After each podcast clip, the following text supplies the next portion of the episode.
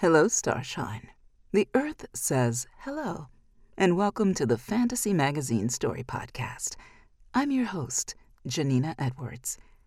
In this episode, you'll be listening to Dread of the White Dog by Lowry Poletti, narrated by Stefan Rudnicki, and directed by Allison Bell Buse. But first, a word from our sponsors. Who among us doesn't enjoy a good mystery? And especially when solving it means that I get to bring out my competitive side, even if it's just me against the clock. I just can't wait to uncover all the secrets. So, June's Journey is a game that is completely up my alley, and I think you'll love it too. In June's Journey, a hidden object mystery game, you play as June Parker, who's on a quest to solve her sister's murder and uncover her family's many secrets. Each chapter brings you deeper into the story, and it's set in the roaring 20s, so beyond uncovering clues, you get to experience the glitz and glamour of the time. June's Journey is definitely not a game I play mindlessly, which I love because I get genuinely invested, and a lot of it is a race against time, so there's a little fun added pressure of trying to find the clues as quickly as you can in each scene. There are also tons of ways to customize the island that you're on, learn more about the characters, and then new chapters are added weekly, so you really can't run out of things to explore. So if you think you're up to solve this case, download June's Journey for free today on iOS or Android, or play on PC through Facebook Games. June needs your help, detective. What do you get when you take two childhood friends with a passion for unexplored history and a whole lot of booze? You get us, Queen's Podcast. And here at Queens, we are spilling the tea on all kinds of women from history. From New Orleans voodoo queen Marie Laveau to Marie Antoinette and everything in between. Each queen is paired with a cocktail recipe that will totally get you in the mood to hear the fun, dramatic, and juicy stories of fascinating women from history. Listen wherever you get your podcasts. Cheers! And now, Dread of the White Dog. by Lowry Poletti. In the fading shadows of dawn, a hunter meets a wolf with white eyes, a wolf whose mouth stretches open, and in its growl there are three faraway voices, distorted as if heard through water. So the hunter shoots. He does not wait to see what he has done. Risha follows the limping stag. It is so far away that Risha can hardly see it, but Risha drags itself forward anyway, toward the starkly black, beady eye, toward the musk stench. Risha's limbs grow heavier with the passing days. Its jaw hangs from its face, swaying with each step. It can't remember the last time it ate. It is as if the fire inside of its belly, gnawing on itself, has been there since the day Risha was born. Risha doesn't know how it will kill the stag, but it smells meat, so it shambles onward. To deny the pull to lie down on a bed of leaves is the same as dying, and Risha will not die today. The icy ground cuts furrows into its paws. Its pelt hangs from its ribs. The stag will save it. The stag is all Risha has. Risha will not die today. Risha takes another step. Its leg shudders and it collapses. Pain slithers across its face, but it still digs its claws into the ground, pulls. Risha will not die today. Between the leaves, there is a rustling of white fur and blue eyes. Risha's hackles prickle but only a dog slinks out from the brambles. It walks with cat like silence. It smells like nothing at all. The stag. The stag. Risha tries to stand. The stag is gone. Dear wolf, the dog says, rest a while. The dog leans down. There is a sense of wrongness in the way that it moves, fluidly as if it were swimming. There isn't a single speck of dirt on its bright coat. In another world, you are a man, the dog says.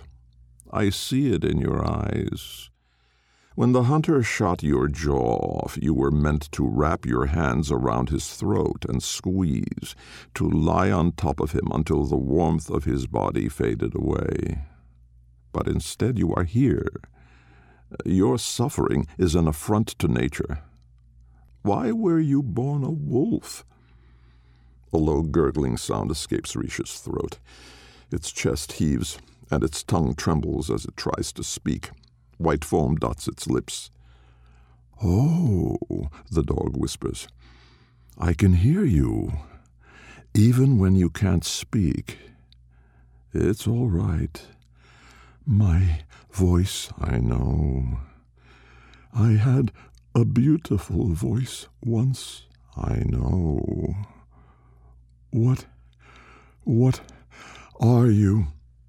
I am these things today the dirt beneath your feet, the eye of a wasp, the cypress needles floating in the pond, the dog says. I am everywhere. And I saw you stalking a stag you cannot eat. Why? Meat. The dog circles Risha. The strike of its paws against the ground is as hypnotizing as pelting rain. I don't smell meat, it says. I smell death. No. I do. No. Do not fear death, wolf. The dog smooths down Risha's hackles with its tongue. Those touched by my hand never die. What is it that you desire? Salt, heat, blood, awful fur, skin, fat, bone. The dog stops in front of Risha and sits, head tilted to the side. Leaning forward, it presses its nose to Risha's tongue, and Risha imagines how good it would feel to clamp his jaw shut around that snout and drink and drink and drink. Dear wolf, the dog says, you may eat. Risha follows the scent of meat to the river, but it does not find the stag. Instead, a wounded rabbit picks its way across the rocks old blood matting down the fur on its flank. Saliva drips from Risha's lolling tongue. It traps the rabbit underfoot, its paws sinking into the softness of its stomach. Risha remembers the sticky, warm rabbit taste, and the crunch of bone, and the sweetness of marrow. And as it remembers, the rabbit shudders, goes still. Its skin splits open, and its insides wriggle out between the blades of grass until one by one each piece wilts like a flower in the summer time. More and more, as the rabbit wastes away, a warmth fills Risha's belly. In the spring, the yearling pups roll in a valley of wildflowers. They were only weanlings when Risha met the hunter and the white dog.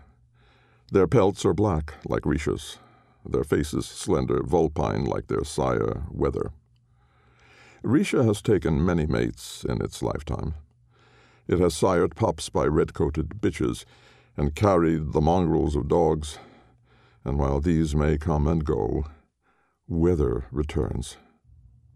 Weather carries a fox in its jaws and drops the carcass at Risha's paws. It does this every time it hunts. When it prods the carcass with its nose, it is asking, Would you eat, please? It has not seen Risha eat since its return. This sharing ritual, performed with the utmost care time and time again, is how Risha learned that it can only eat from the living. And now there is the beginning of a worry needling its way into Risha's mind that this is a body that it cannot understand, fit with a wrongness that makes Risha's hide itch if it thinks about it for too long. After all, it didn't ask what the white dog wanted in return. It didn't even ask to heal. It has taken the whole season for its jaw to sew itself together with bony calluses. It no longer sways, locked now in its terrible grin. Risha presses its head against Weather's, and Weather lets the yearlings pull the fox apart by the legs. They fall over each other in a tangle of gangly limbs. They yelp and whine and sneeze. When Risha returned, it sought out Weather first. And first there was fear. There is no word for ghost among wild kind, Risha has since realized. But there is an understanding that death is not the end for all things. Mold eats the fallen tree, which burrows deep into the earth and emerges again as another oak, and so too do the dead sometimes walk. So weather approached, low to the ground and its eyes white rimmed, as it took in two long breaths. Risha was acutely aware of how its scent had changed since it met the white dog. Strange and familiar all at once, a bit like something left to rot in the sun.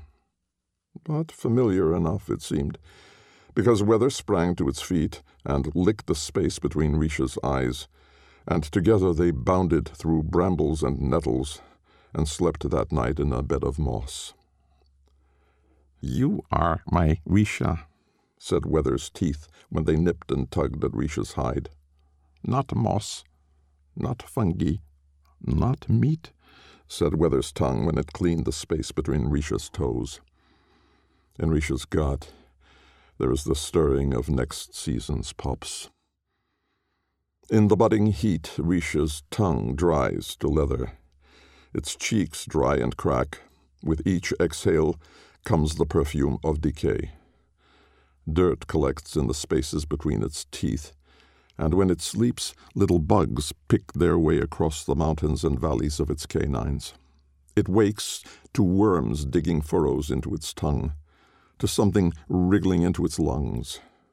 It scrambles to its feet, hacking and digging at its mouth. Out from its throat springs a ball of rotting meat, slick with mucus. Weather presses its weight into Risha's side and looks on with big eyes, soft ears. Risha digs and digs, but its paws only leave more sand, loam, silt on its tongue. Tear it off, Risha wants to say. Tear it off of me and bury it at the foot of an oak and let no wild kind eat it. But it can speak to no one but the white dog. In its dreams, Risha is not a wolf, but a doe a new doe, not even two years old. How long has it been since Risha thought of its own youth? It is a new doe, twig legged and gauzy, and it can remember with startling clarity when it fell from its mother's womb, and how cold the air had been that day.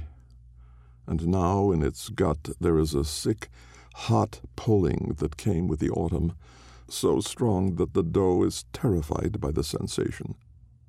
The stags fall so quickly to violence. The thunder crash of their duels echoes on and on through the woods. A shadow falls over the doe, a stag whose head is pulled down to the earth. The antlers of another stag, long dead, just bones and leather now, are tangled up in its own. And these antlers, Risha realizes, are not antlers at all but the gnarled, moss dripping branches of a gray birch. With each limping step, the stag pulls itself and the corpse forward. There is a burning fervor which keeps it from collapsing into the dirt. It exhales in deep, foggy plumes, as if a furnace sits deep within its chest. It is beautiful. The doe backs away, knees shaking. It wishes with every part of its being that it were a fawn again, hidden by the flank of its mother. But Risha is filled suddenly with the knowledge that it has seen the stag before, and that is why it visits Risha now in its sleep. Wolf, a soft voice calls. Risha opens its eyes and finds two blue ones staring back. It swings its head around. Weather is deeply asleep. It is not even dawn. You called to me in your dreams, dear wolf, the dog says. Risha stands, shaking. It is so close to the dog, and yet No heat radiates off of the dog's moonlit body. What is it that you desire? The yearlings can't stand the smell any more. I cannot speak. The pups make me ravenous. I miss the stag. Part of me is dying. I am full of things that are not me, and I want to kill them. Wolf, wolf, wolf, the dog whispers. What is it you desire? Risha waits until its breaths come more easily. Water. You may have whatever you ask for, the dog says. But you must keep eating. Remember this. You must eat what you have never eaten before, and then you must keep eating.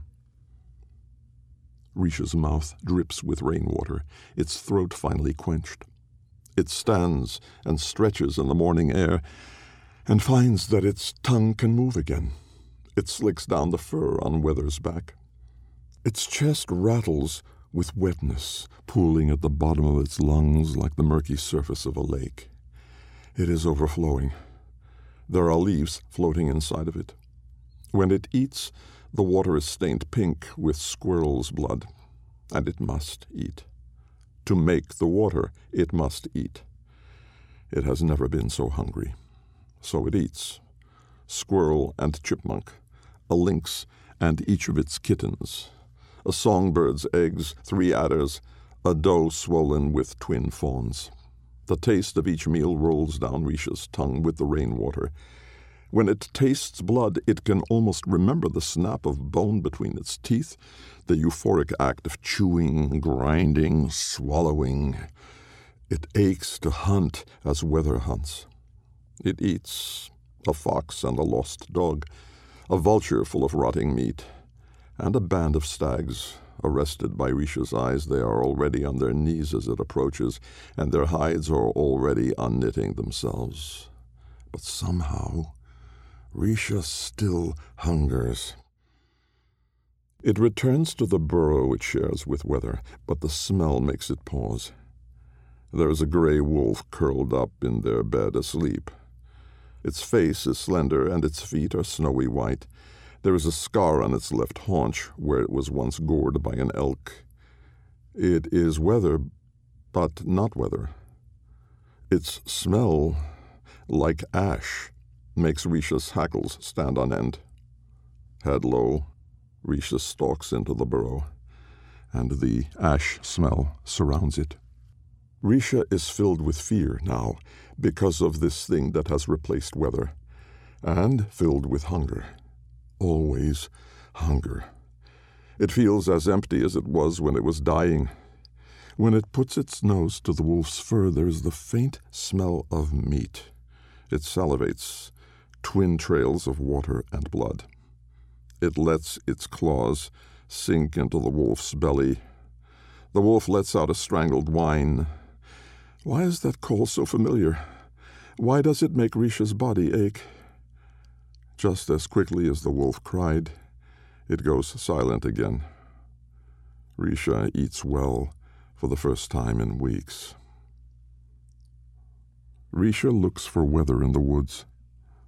Weather, weather, weather. It follows wolf trails where packs have pissed and scratched their signs into the trees, but when it finds them, they carry the same ash smell. All of these wolves taste the same. Risha tells itself that it could never kill Weather. Never. Something has stolen Weather from it, and somehow, searching day after day, Risha still cannot find its mate. Even in Risha's dreams, it can't smell Weather. It can't smell any wolf at all. Not its mother nor its sire. Ash smell is food smell now, and food is ash. It wants to tear the woods apart until it is wrapped up in Weather's warm oak smell. But instead, it claws at its stomach until its skin glows red and blood beads between its fur. It throws itself against the trees and cuts the skin between its teats with the sharp stones that jut out of the earth, but still the pups writhe. Weather, weather, weather. It can't be dead. Risha remembers the ash scented corpse and how it cried with Weather's voice. Risha smells weather in its own piss, but it is a warped kind of weather. The weather of Amnion, rotting wood. The weather that haunts the living. Weather, weather, weather. The pains come in the middle of the night, and Risha finds that it cannot even cry. It knows it lost its voice so long ago, but never has it wanted to snarl and whine and growl more than it does now. Instead, the water in its throat bubbles over, froths like the waves of the sea, and as its belly heaves, bile makes the water cloudy, then the blood of its last meal, and then tufts of gray fur. Weather, weather the taste of weather. Uh, there is something sick about this pain. Never has whelping felt as if they were clawing their way out. Uh, there is no relief when it is done. The pups smell like weather, but they don't look like weather. They are all black, and their jaws are stretched open, and they don't breathe. In its dreams, Risha is always a doe and there is always the stag who carries the dead. Risha watches the stag with a strange longing. It remembers its waking body, the wolf who should have died in the winter, and how it would have dragged itself toward the stag until the end of time if it had to. Once, and only once, the stag mounts Risha the doe, and then the spring rains come, and the fawn drops a fawn with two heads, with saplings sprouting from its forehead, dead. And Risha curls up around its cold body, waiting for the daylight to come. When Risha wakes, there is nothing by its side. It startles to its feet, it paws at the ground. Then it digs until it hits tree roots. There is nothing buried here. The fawn must be here somewhere. When it tries to speak, Water gurgles out of its throat. Put me back inside the doe. It needs the white dog. Where is the white dog? Put me back, put me back, put me back. Rainwater fills the hole at Risha's feet. It paces around its new little pond as a gnawing hunger eats at it. It has not seen another wolf in weeks, and it no longer pretends that anything can sate it other than its own kind. It slinks into the depths of the woods again until it finds a flash of gray fur. Risha stalks forward. It finds that it can't breathe. In a grove of willows, a wolf rakes its claws down the tree trunk, its head sloping gently into its muzzle, its toes tipped with white. Risha is forgetting what weather looked like, but it thinks that weather may have looked like this. Now, uh, the wind picks up. This wolf smells like ash. It has been so long since Risha has eaten a deer that it nearly ignored the smell, the pinprick eye hidden between the leaves, until it heard it. Not the gentle cadence of a doe's lope, but a shuddering, limping gait, and the crash of broken branches as the great beast hauled itself forward. Risha follows the limping stag. It follows the stag for days. The sun bites at Risha's back, and the night closes in. It follows the stag through forest, swamp, and grassland. It feels its own muscles wilt against its bones. It shudders with every breath. What happens to a body that cannot die? It will walk until it is no longer a wolf, and then it will keep walking. Each day when the sun rises, it can just make out the stag's silhouette on the horizon. It is so tired that sometimes the sleeping world and the waking world merge into one.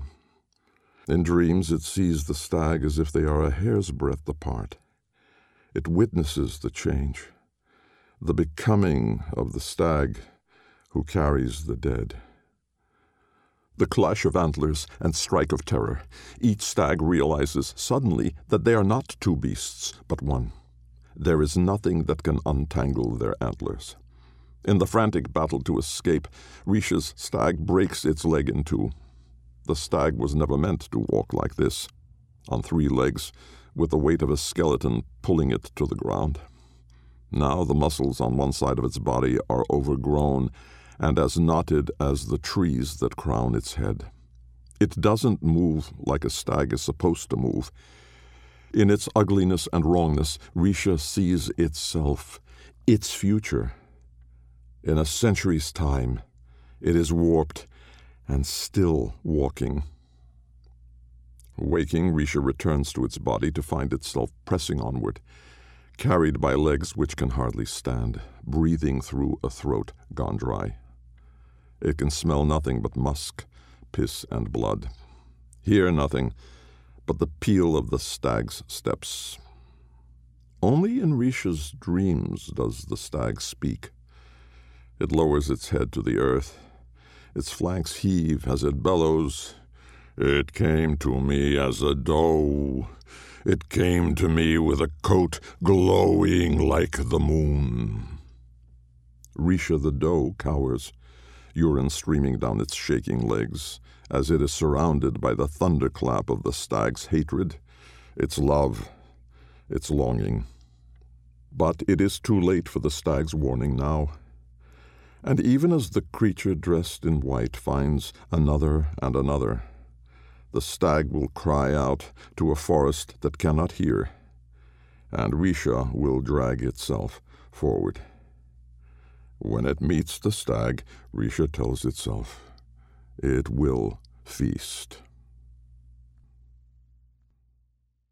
Welcome back, Starshine. You have been listening to Dread of the White Dog by Lowry Poletti, narrated by Stefan Rudnicki and directed by Allison Bell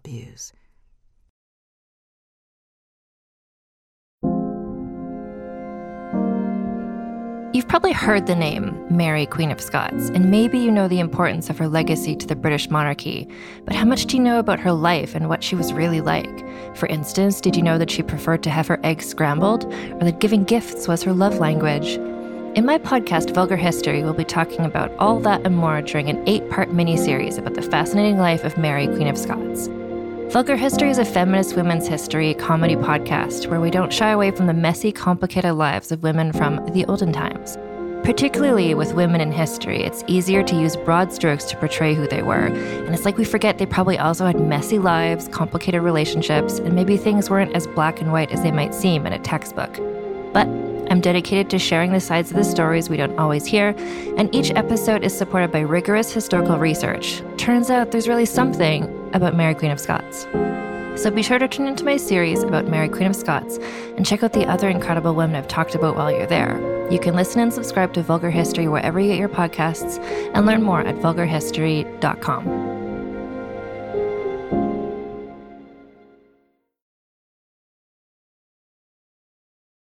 Fantasy Magazine is published by Adamant Press, and this podcast is produced by Skyboat Media. This episode is copyright 2023 by Adamant Press.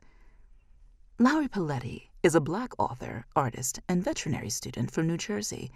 They write a variety of fantasy, sci fi, and horror fiction, unified by their fascination with gore.